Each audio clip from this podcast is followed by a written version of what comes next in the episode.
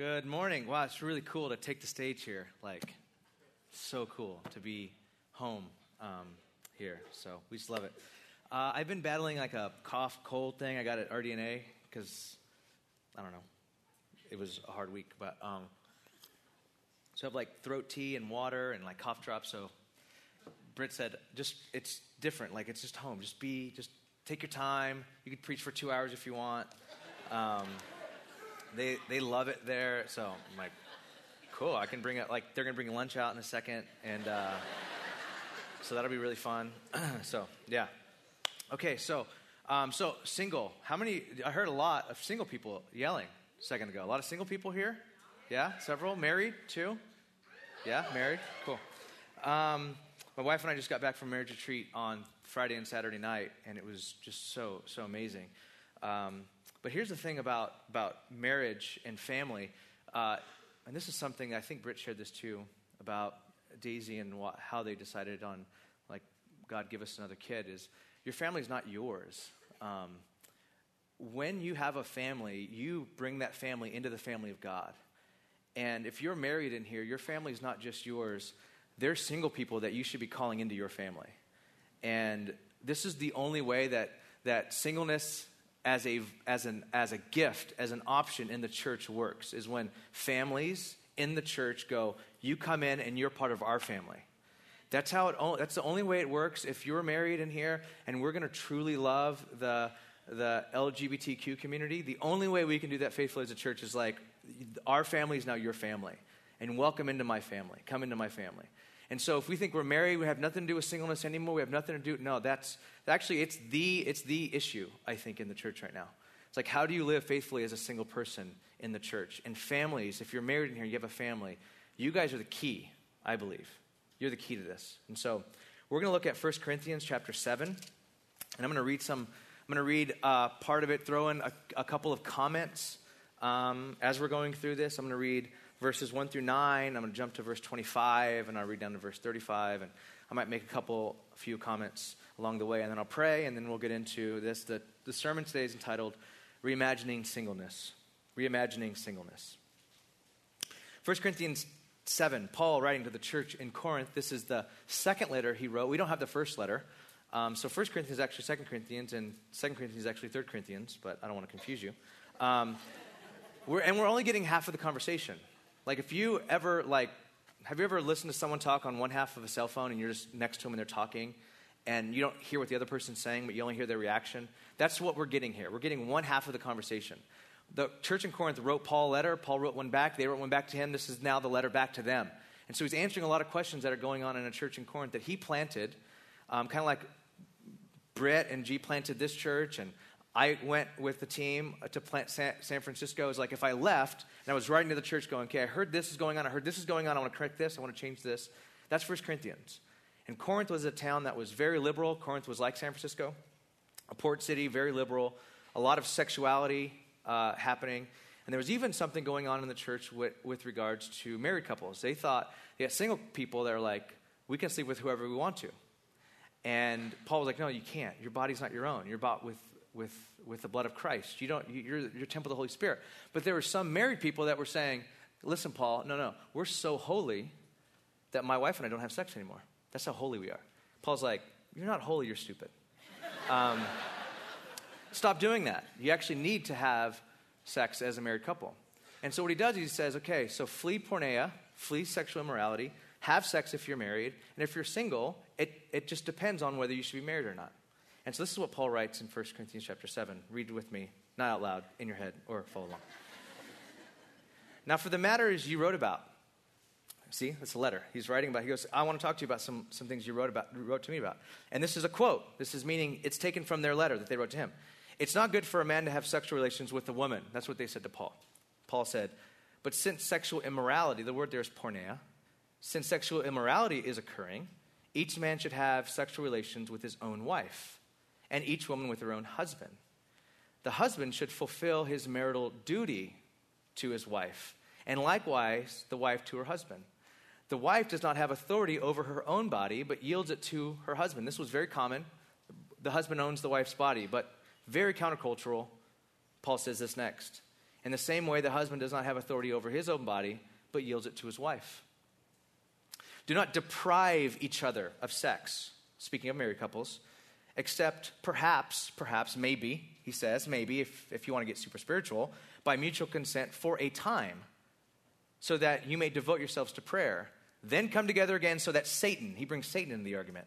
If you don't have sex, Satan gets between you and your marital bed. So Satan will not tempt you because of your lack of self-control. I say this as a concession, not as a command. I wish that all of you, speaking of marriage, not of having sex, a marriage. I say all this marriage stuff as a concession, not as a command. I wish that all of you were as I am. But each of you has your own gift from God. Each one has this gift, another has that. Paul's saying, I wish you were all like me, single. Like marriage, I say this as a concession, like if you're married, you're married. If you're, he's about to get into if you're engaged in a second. But he's basically saying, I wish you were all single like me. Verse 8. Now to the unmarried, to the single people, to the widows, those that were married but your spouse died, I say this. It is good for them to stay unmarried, as I do. Paul's unmarried. But if they cannot control themselves, this is the only verse we know in this chapter, by the way. If they cannot control themselves, they should marry, for it is better to marry than to burn with passion. This is the only verse single people know. It's like, listen, I'm burning. I need a spouse. I'm burning with passion. It's better that I marry. Now skip down to verse 25. Verse 25. Now about virgins. He talks a little bit about married couples and status change, but then he gets to verse 25, talking about single people again. Now about virgins, people who are not married. I have no command from the Lord. That's very interesting. But I give a judgment as one who by the Lord's mercy is trustworthy. Because of the present crisis, I think that it is good for a man to remain as he is. Are you pledged to a woman? Do not seek to be released. Are you free from such a commitment? Are you engaged? Are you engaged? Then don't be released. Are you free from engagement? Don't look for a wife. But if you do marry, you have not sinned. If a virgin marries, she has not sinned.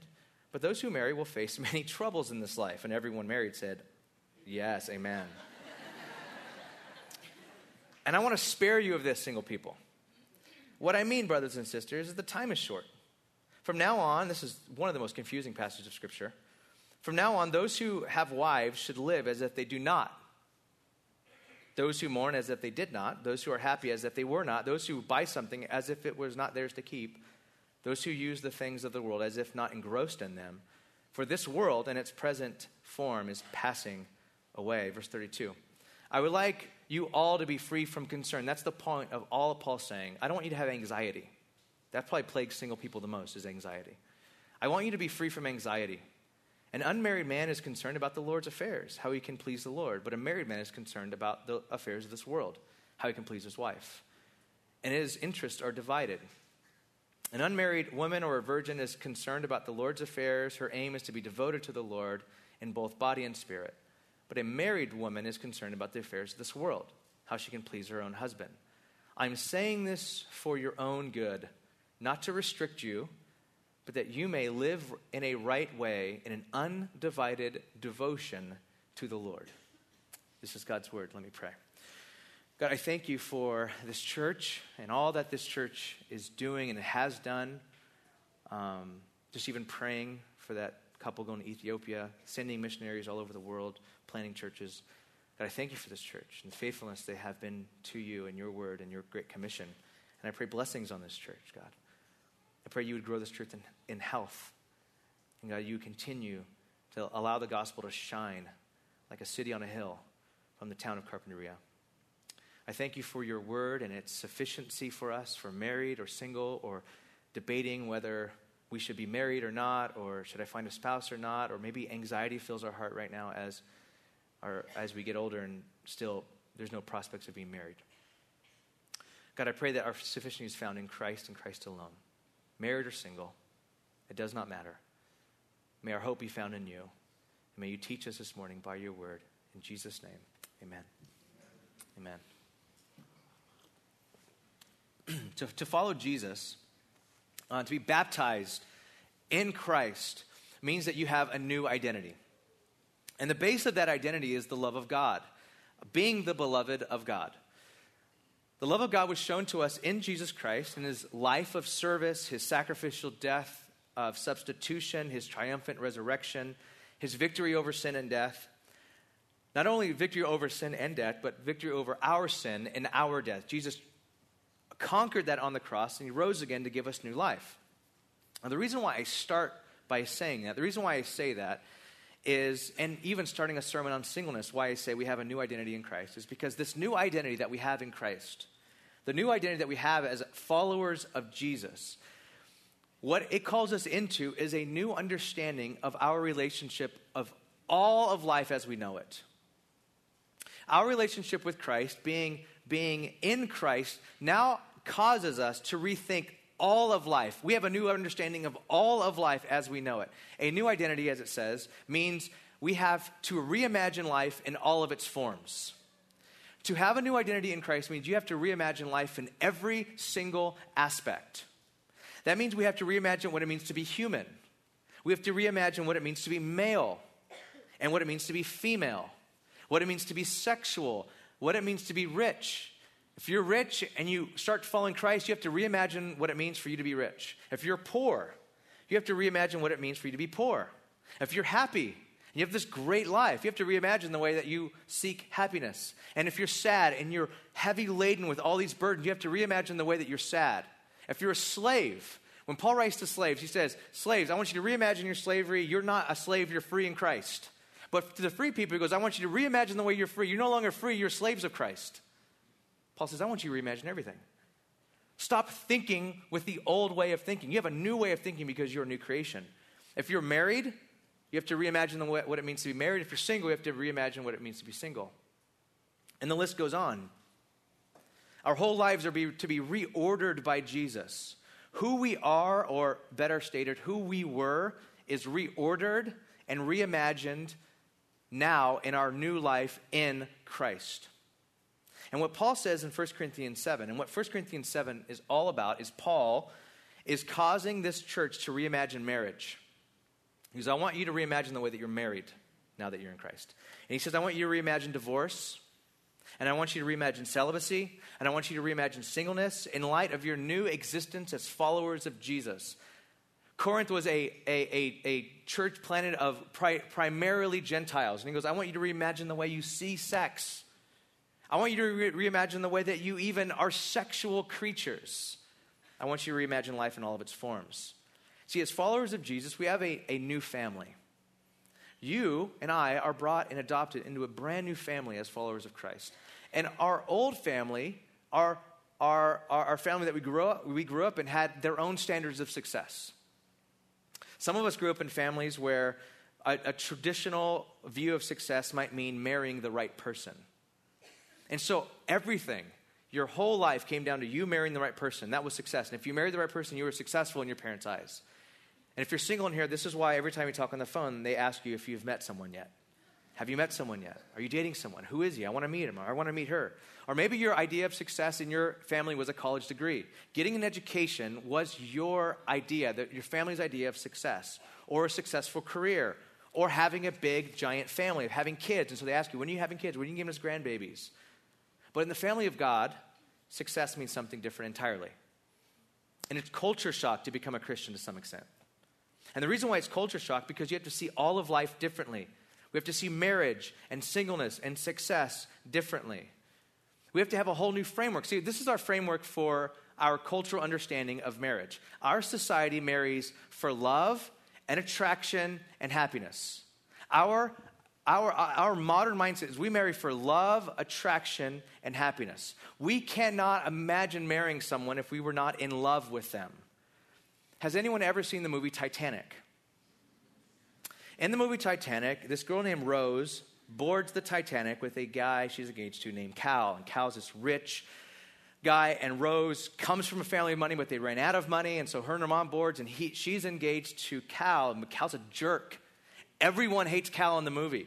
And you're watching this movie, and there's not a single person who watches this movie who is rooting for the Rose-Cal storyline. No one's watching this going, oh, I hope Rose ends up with Cal. I just want her to marry him. Because he's stable, he will give her a life, he'll take care of the family. You don't marry for family. You don't marry for money. Our storyline is marry for love. And so we meet another character in there, Jack. Jack is the poor, young Leonardo DiCaprio. And everyone's going for the Rose Jack storyline because Jack will never let go. Jack will always be there. Jack, that's love. And we go, okay, that's not, you need to marry Jack. The reason why this movie was one of the biggest movies of all time, and it wasn't just a movie about a giant boat that sank, was because it played into our modern idea of love. It's like, that's love. What Jack and Rose have is love. What Cal and Rose have is not love. That's obligation. No one marries for obligation. But did you know that most marriages in here happen out of obligation? Most marriages here were arranged. Most marriages found in Scripture were not necessarily for love. They were like, I want you to go here. I want you to find a wife out of this tribe. I want you to marry to keep the bloodline. It was about family. It wasn't about love. But our modern, not to say that's the best view of marriage, but we've taken the opposite approach where we marry only for love. It doesn't matter about anything else. All that matters is, am I in love? We marry for love. We also marry for attraction, which is actually falls under the category of love. We call this love at first sight. We can't imagine being in love with someone that we're not attracted to. And I'm not talking about compatibility. I'm talking about physicality. I can't tell you how many people I meet that goes, I just can't be with this person. They don't do it for me physically. There are people who go to this church. There are people that go to church on the coastline that you wouldn't even give a chance to see if you're compatible with them because you are too hung up with looks. And she would never even give them a chance. This is how our culture dates. This should not be how our church dates. No single people are saying amen. I know. I get it. I'm messing with your world right now. I get it. But isn't it odd that the attraction that you're basing a lot of your decision on is this 2-year window, and you have no idea how that person's going to age? I'm not trying to make you more anxious. You're like, oh, no, I didn't even think of that. Like, you have no idea. They might be beautiful now, but how do you know they're going to age that way? I'm not trying to be mean. I'm just saying we based everything on looks, and not just look, but like a 2-window of opportunity look. I was attracted to you from 84 to 86. That's why I married you. This is how we date. This is how we marry for happiness. We marry for attraction. We marry for compatibility and love, and we call all of this happiness. I'm happy when all of these things come together. When I'm in love with them and I'm attracted to them and we're compatible, we call this happiness. Now, there are some holes in this, and we should see them. 50% of all marriages end in divorce. That's in the church and outside the church. And why do they divorce? This is why people divorce. We are not in love anymore. We were not attracted to each other anymore. We're not happy anymore. If you're single in here and you're looking for love and attraction and happiness, maybe you should call the whole system into question. And as a follower of Christ, reading 1 Corinthians 7, you must call the whole system in question. But on the other hand, we live in a world where there are more single people than ever, especially in a city where I live in. Everyone is single. We put our careers, and the reason why most of the people in my church are single, why there's a ton of single people in Carpinteria and in the coastlands, is we put our careers and ourselves before the sacrifice of marriage. A lot of us are smart enough to realize that marriage is a sacrifice. And because marriage is a sacrifice, we know I can't make that sacrifice right now. I got to go after my career. I have to go after myself. It's way easier to use a condom and sleep around and not be tied down when you're upwardly mobile in your career. Marriage is too much of a sacrifice in my life right now. This is how a lot of single people think today. But maybe since we're calling everything into question, we should call our reason for singleness into question as well. If you choose to be single, and as a follower of Jesus, you must. And this is what Paul does in chapter 7 of 1 Corinthians. He calls into question marriage and engagement and singleness. He calls it all into question. But what's fascinating about this passage of Scripture is that Paul says it's not a command from the Lord. Did you notice that? He said, okay, I'm going to write you something. This is not a command. And you're like, wait, what does it mean, not a command? Does this mean this is not Bible? Does this mean this is not inspired? No, this is Bible. This is inspired. What Paul is saying is, it's like, I want you to treat this chapter like the book of Proverbs, where it's wisdom, and the right thing to do depends on the situation, and that's why you need wisdom. He says, I don't have a command. I'm not going to say, you better not get married and you better get married. He goes, I don't know. This is just godly counsel. It's good if you stay married. It's good if you stay single. It's good if you marry. It's all good. But I want to give you my godly counsel. And so Paul says this. In verse 25, he says, now about virgins, I have no command from the Lord. Meaning, I just want to give you advice, but I have a judgment, I have advice, I have counsel as one who by the Lord's mercy is trustworthy. I'm a trustworthy pastor. I love you, Corinth. I love you, Carpinteria. Let me give you some wise, godly counsel when it comes to singleness. If you're single in here, I don't have a command for you. Like if you're thinking, what does the Bible say about dating? It doesn't. And Paul even says here, there is no commandment about it. But in chapter 6 and 7, there are some commandments. Don't say, oh, there's no commandments. I can do what I want to. No, here are the commandments right here. Here are the commandments. Flee porneia. So if you're single in here, or even if you're married, flee porneia. Flee sexual immorality. That's anything outside of Genesis 2, 24 and 25. A man shall leave his father and mother and cleave to his wife, and the two shall become one flesh. And they are both naked and not ashamed. Anything outside of man, woman, and the covenant of marriage, anything else, having sex in the covenant of marriage, anything outside of that is porneia. Flee it. Next, the command, Paul says, married people, have sex. That's a command.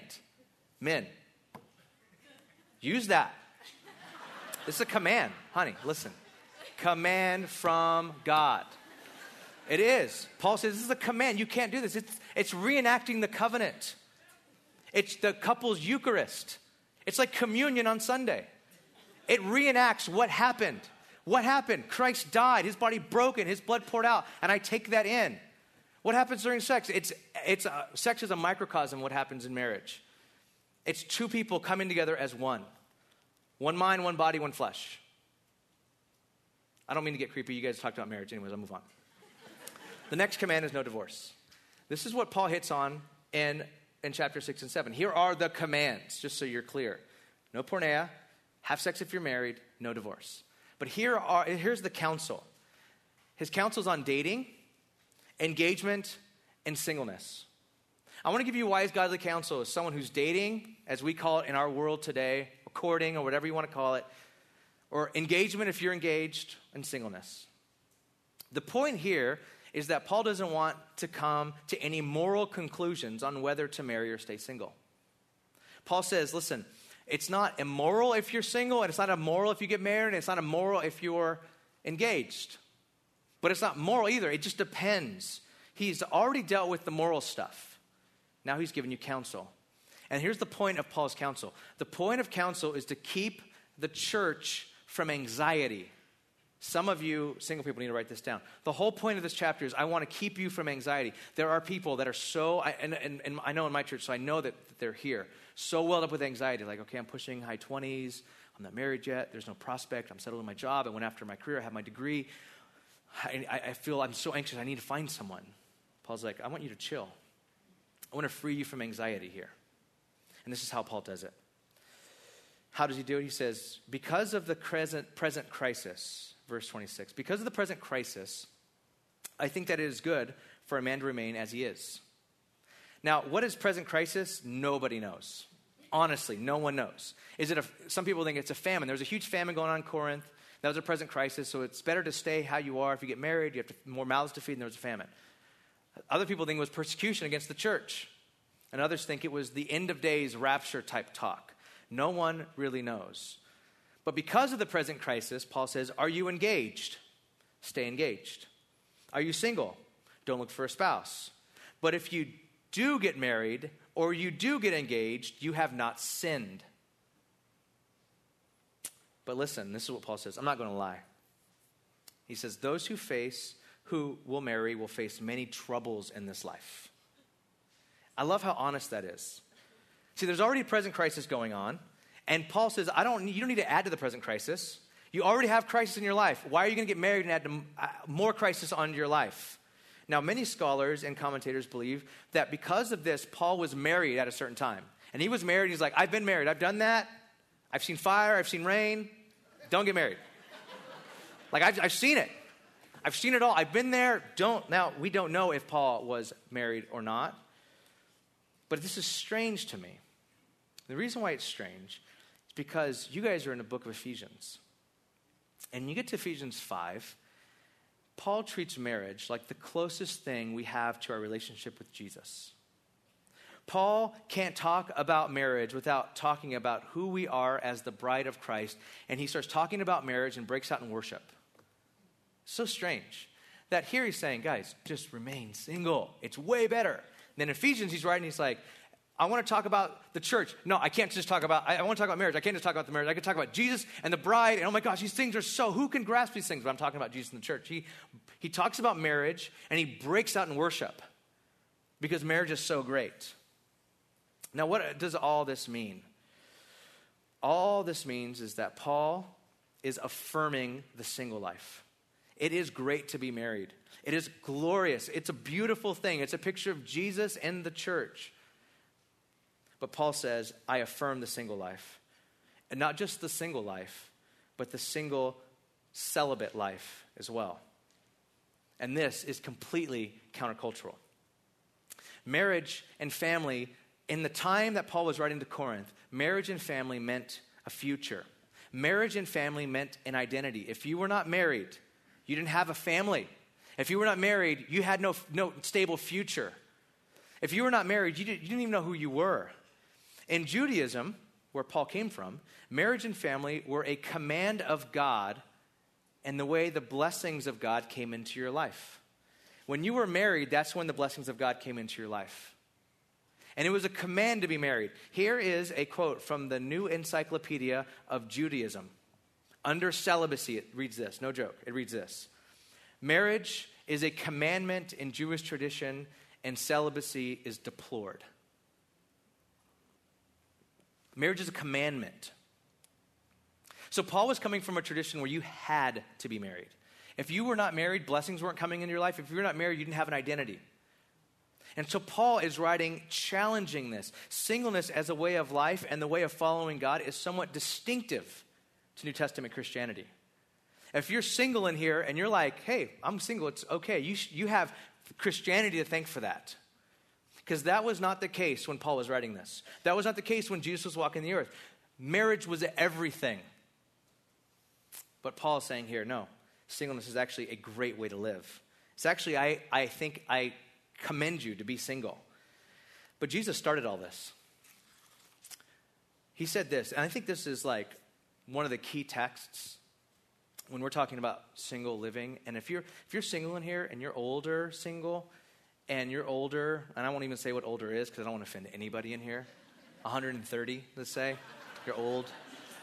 And you're like, I'm single and God's not called me to have a celibate life and I just don't know what to do. Or you're single in here and it's because you haven't been attracted to the opposite sex and you're abiding in the way of Christ, and you're single, and you're like, I feel like my life's miserable. What does Jesus have to say about it? He does say something about it, but it's couched in a very mysterious sort of parable, an example, and it's found in Matthew chapter 19. And Jesus says this. Jesus replied to the people asking about marriage.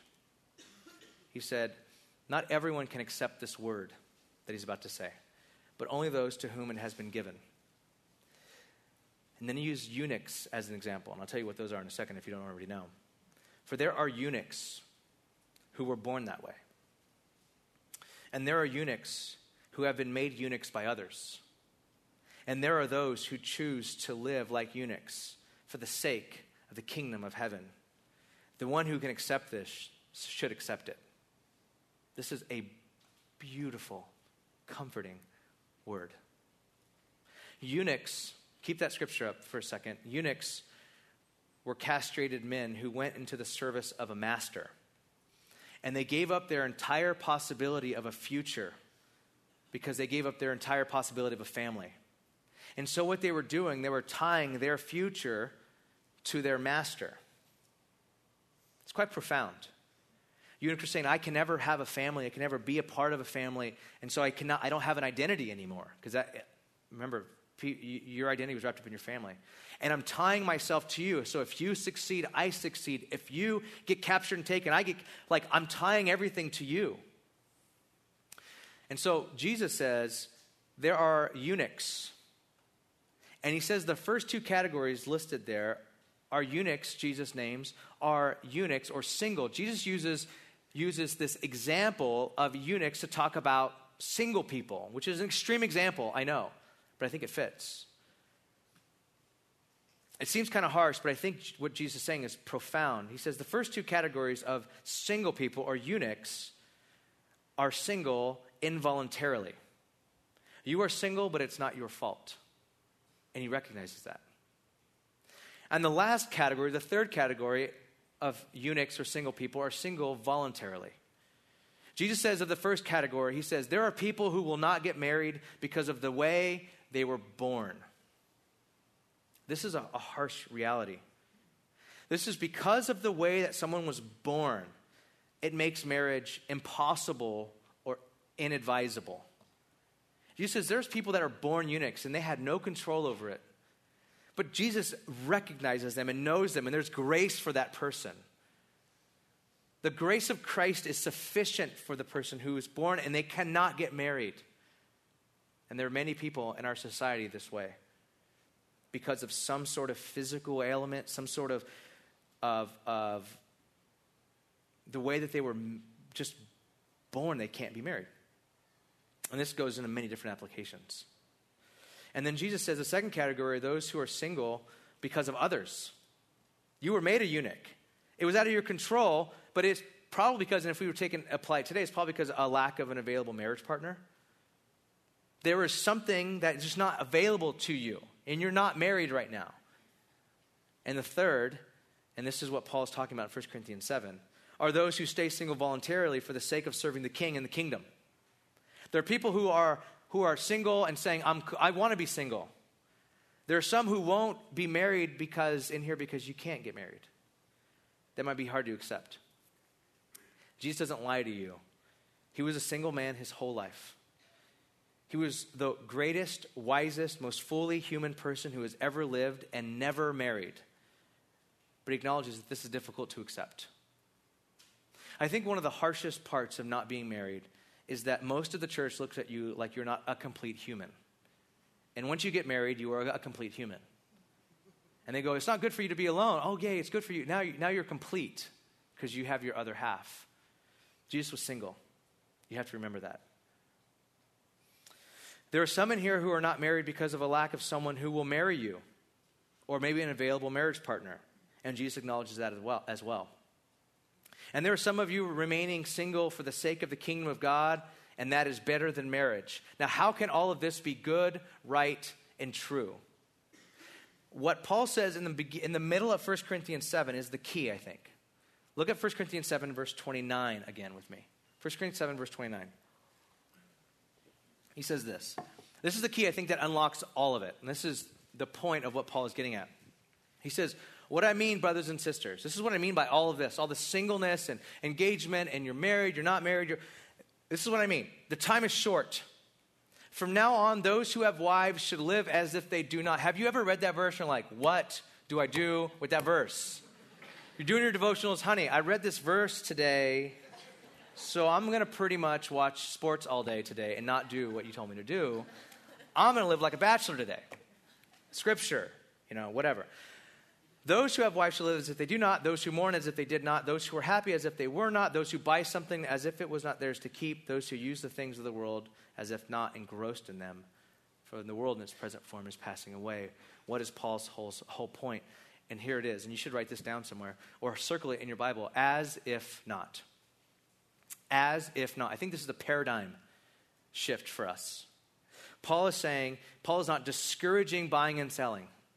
Paul is not discouraging marriage. Paul is not discouraging mourning or being happy. As Christians who live in this world, we are expected to do such things. Paul encourages us to do such things. But as followers of Jesus, we do not buy to possess. Listen, as a follower of Jesus, you do not buy to possess. You do not buy to possess a life. We marry, but we do not marry to find an identity. We mourn, but we do not mourn like those without hope. We are happy, but not as if we are not people who live for the pursuit of happiness. We are single, but not as people who are single with no family. All because the kingdom of God has broken in and it changes everything. The Christian still buys and marries, but he or she does so as if not. I marry, but as if not to gain an identity from it. I'm single, but as if not like I don't have a family. I'm part of the family of Christ, so I'm not really single in that sense. I buy, but I buy as if not to purchase an identity for myself. Your whole paradigm shifts, and you're detached from this. I'm married, but it's not, marriage isn't everything for me. Christ is. I do these things as if they do not determine my existence. Christ determines my existence, and thus I am freed from all anxiety. That's the whole point of Paul. I want to free you from anxiety here. A lot of you are anxious. If you're single, marriage is not the end-all, be-all of Christianity. If you're married, your marriage is not the end-all, be-all of Christianity. Christ is. And if you buy, you don't buy to purchase Christ because Christ already purchased you. And if you are happy, you're not happy as those people who are living for happiness because Christ is our happiness. If you mourn, you don't mourn as if you have no hope because Christ is your hope. You now have a new identity where Christ pours that in so deep into your life, that determines everything now. So be free from all anxiety. Do you see how that works? That's the paradigm for single people to free you. I think that there has been something in the talk of Christianity where it's all about being married and having kids as if that was the end-all be-all. That is great for some people, but not for everyone. That is not the apex of Christianity. The apex of Christianity is Christ. The pinnacle of Christianity is Jesus and following Christ. So if you're single in here and you feel incomplete as a human because you are not married, Christ makes you complete, not a spouse. And if you're married in here going, my spouse completes me, that's a lie. Christ completes you. And thank God for your spouse. I heard one pastor says, if I put all my hope in my spouse and one day I have to do their funeral, I'm not going to bury my hope. My hope is in the Lord. That's hard to reimagine, but that's reimagining life in all of its forms. That's reimagining singleness. Now there's single people that are plagued with this, that don't feel like they're a complete human. Now I want to help married couples mentor single couples in here. So I want to help you. So if you're married, you should write these down so you do not say them. If you're single in here, you've probably heard these a million times. And so I want to like say, okay, this is kind of not true, okay? So married people, maybe write these down so you don't say them anymore, maybe. And if you're single, if you heard these, I'm sorry. This is what single people say to themselves or well-intending people say to them, and I don't think they're very helpful. This is the first thing they say. As soon as you're satisfied with God alone, He'll bring someone into your life. Okay, if you said that to a single person, you're like, I'm so single, and I'm like, you know what you need to do? You need to find satisfaction in God alone, because as soon as you find satisfaction in God alone, God will bring someone. And then you share your testimony. It's like, I was really lonely, and then I found my satisfaction in Christ, and the next day I met Susie. The next day. It was awesome. And single people hear that, and like, I just need to be satisfied in God alone. You know what? Okay, this, you say this as if everyone married is satisfied with God alone. Married people, are you, I mean, every person that gets married is not satisfied with God alone. They're learning how to do that. This is also, you say this, as if God's blessings are earned by your contentment. Marriage is a gift, meaning it's unmerited. Is there character things that God wants to bring you through? Absolutely. But marriage isn't something you earn. You don't like, okay, I'm content enough, now God brings someone into my life. Or as if it was some reward, God throwing you a bone, like, hey, you were content enough for me, good job. That is not what marriage is.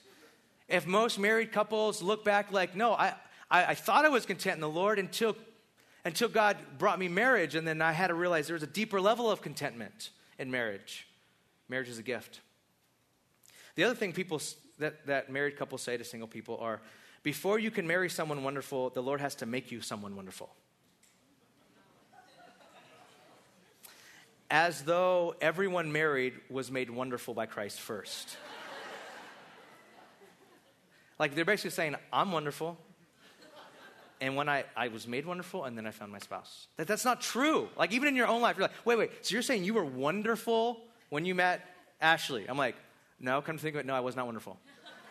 So you were wonderful when you got engaged to Ashley? No, I was not wonderful.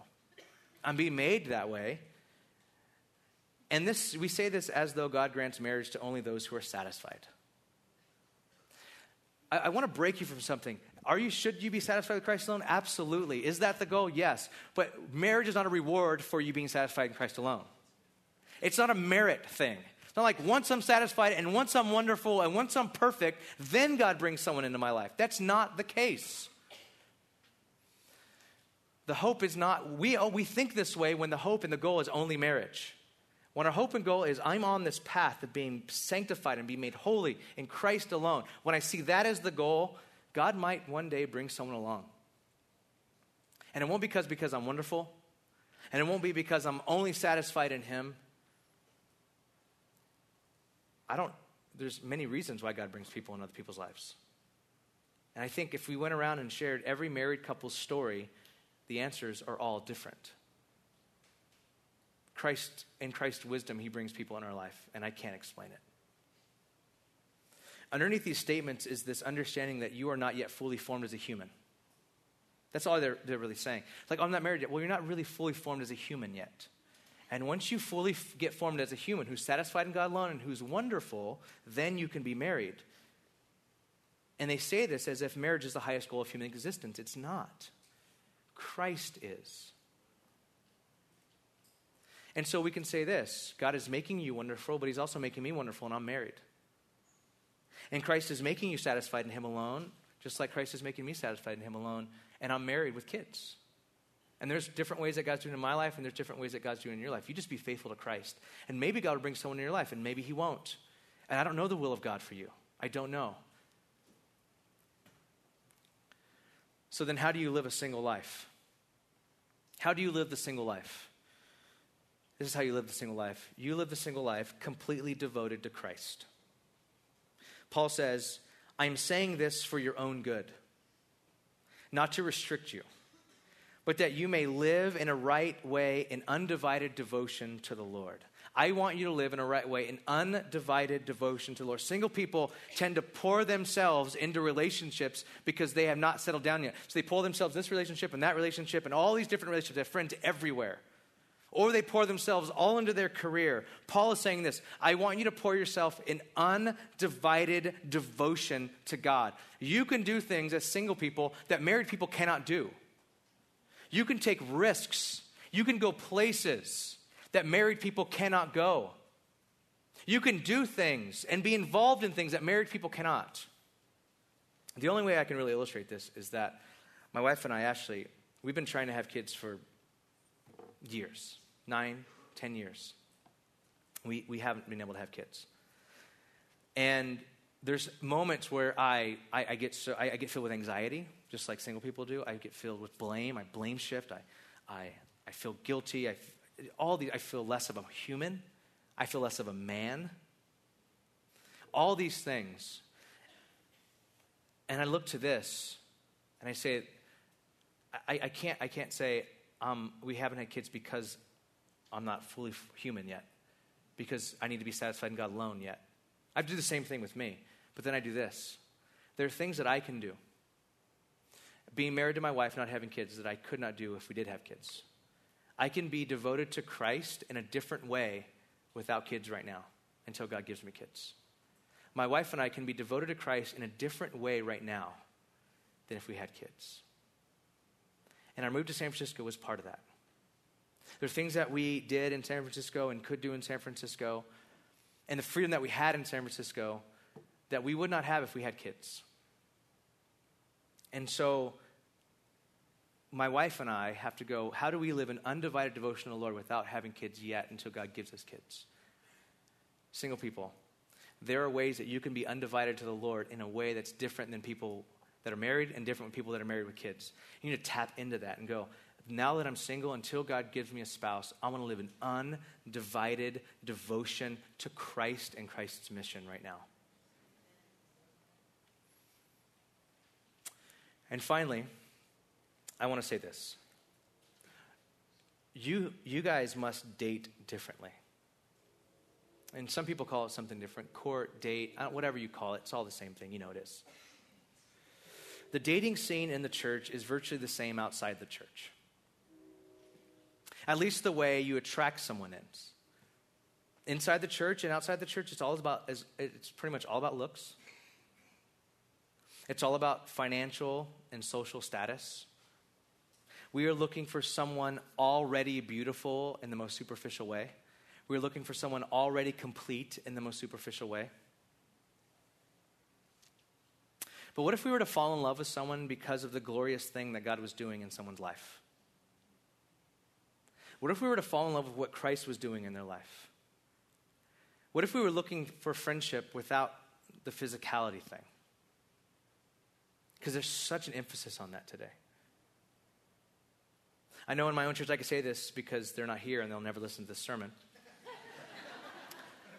But there's like seriously 15 guys and 15 girls out of a church of close to 1,500 people that all the same people ask out.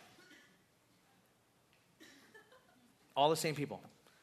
They're like the top tier of whatever. And everyone asks them out. They're always flirting with those people.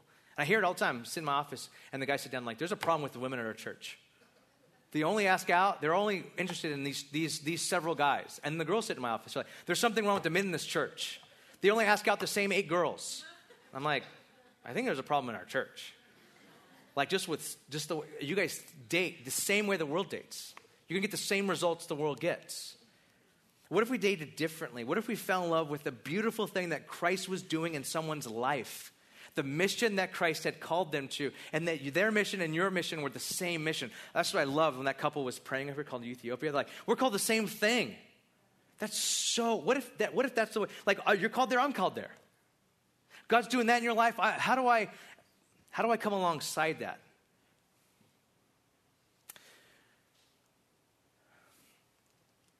This summer, I had a really difficult summer. It was just difficult for me personally. I went through a lot of stuff. And God speaks to me in all these different ways. And one of the ways he spoke to me this summer was through a movie, a film I saw. And this film, it was about the love that a priest has for God, being married to God, and a love that a man has for a woman. And it was this story that weaved in and out. And I watched it with Ashley. And it was all about the commitment. What does it mean to be in love and be committed to someone? And in there, this priest was giving a sermon. Super artsy-fartsy film or whatever. You probably never watch it. But this priest was giving a sermon. And in the sermon, he said one of the most profound things I've ever heard. I started crying. Like it was intense. Well, my cry is like a tear up. That was, I don't cry, but like a tear. That is easily like, oh, wow, there's like whatever. So, but I got a tear. And he said, and he had this like accent, so it made it really cool. And I can't even do it, so I won't even try. But he said, and it's this whole thing about it. He's teaching Ephesians 5. And he says, the Bible says, husbands, love your wife as Christ loved the church. And then he says, to love is not to find your wife beautiful, but to make your wife beautiful. I mean, it hit me so hard in the chest. Like, it really took my breath away. Like, I'm like, how many times I want my wife to be already complete and forget that I'm a part of that process of Jesus making her complete and vice versa. How many times we look for a spouse like that's already the full package and don't realize that you're going to partner with God in bringing that glorious creature out.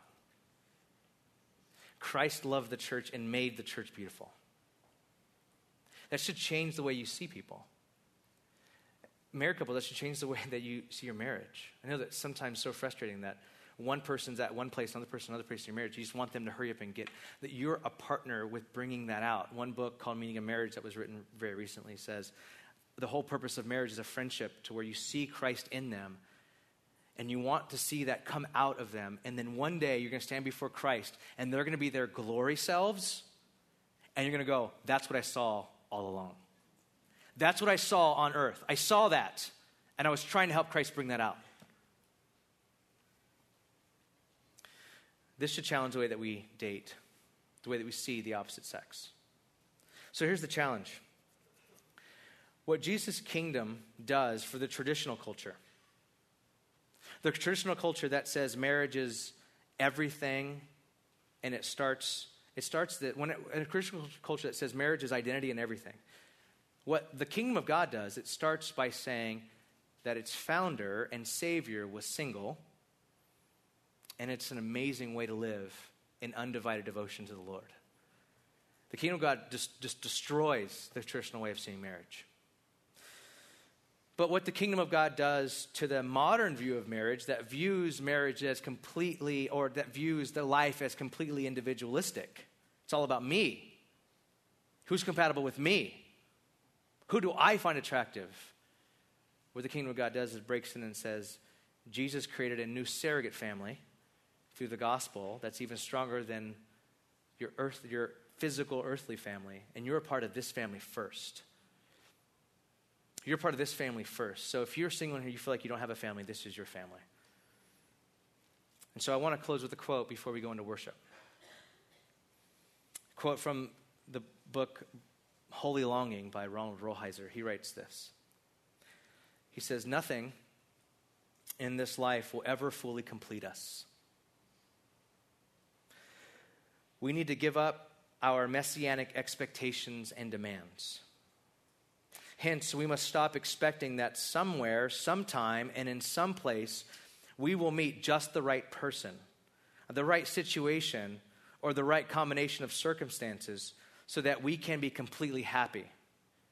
We will stop demanding that our spouses, families, friends, and jobs give us what only God can give us, clear-cut, pure joy.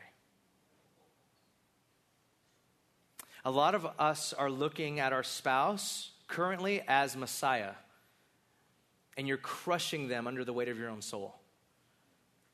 And you need to repent and say, the only one that can handle the weight of my soul is Jesus. Some of you in here are looking for the right person, the right circumstance. You're watching all these rom-com movies. You're like, I just need that right place. The wind's blowing just right. I see them, love at first sight. I can't wait for that to happen. And when that happens, that person will complete me, and I'll say one day, you complete me. You had me at hello or whatever. One day, I'll do that. You need to stop and say, it's only in Christ that I get clear, cut, pure joy. And what happens when we do that is that it frees us. When we meet someone, we're not looking for someone like, oh, can you bear the weight of my soul? Like, no, they can't. That's why you're like, I don't know if they're the one. Because they can't, like, they're not Messiah. They're not Jesus. Same thing with your spouse. You're crushing them under your expectations when only Christ is the only one that can handle those expectations. In Christ only do we find our joy. In Christ only do we find ourself. In Christ only do we find he's the only one that can handle the weight of our soul. He's the only one. And so it frees us from all anxiety. Let's pray. Jesus, thank you for this time in the Word with this beautiful church. And I pray over every single person here and in Ventura as they live their lives out as single people, that they would find their identity in Jesus alone. And they would live as if not to gain identity from marriage. I pray they would date differently. I pray they would see the world differently. They'd see themselves differently. I pray they'd see it all differently because of Christ Jesus.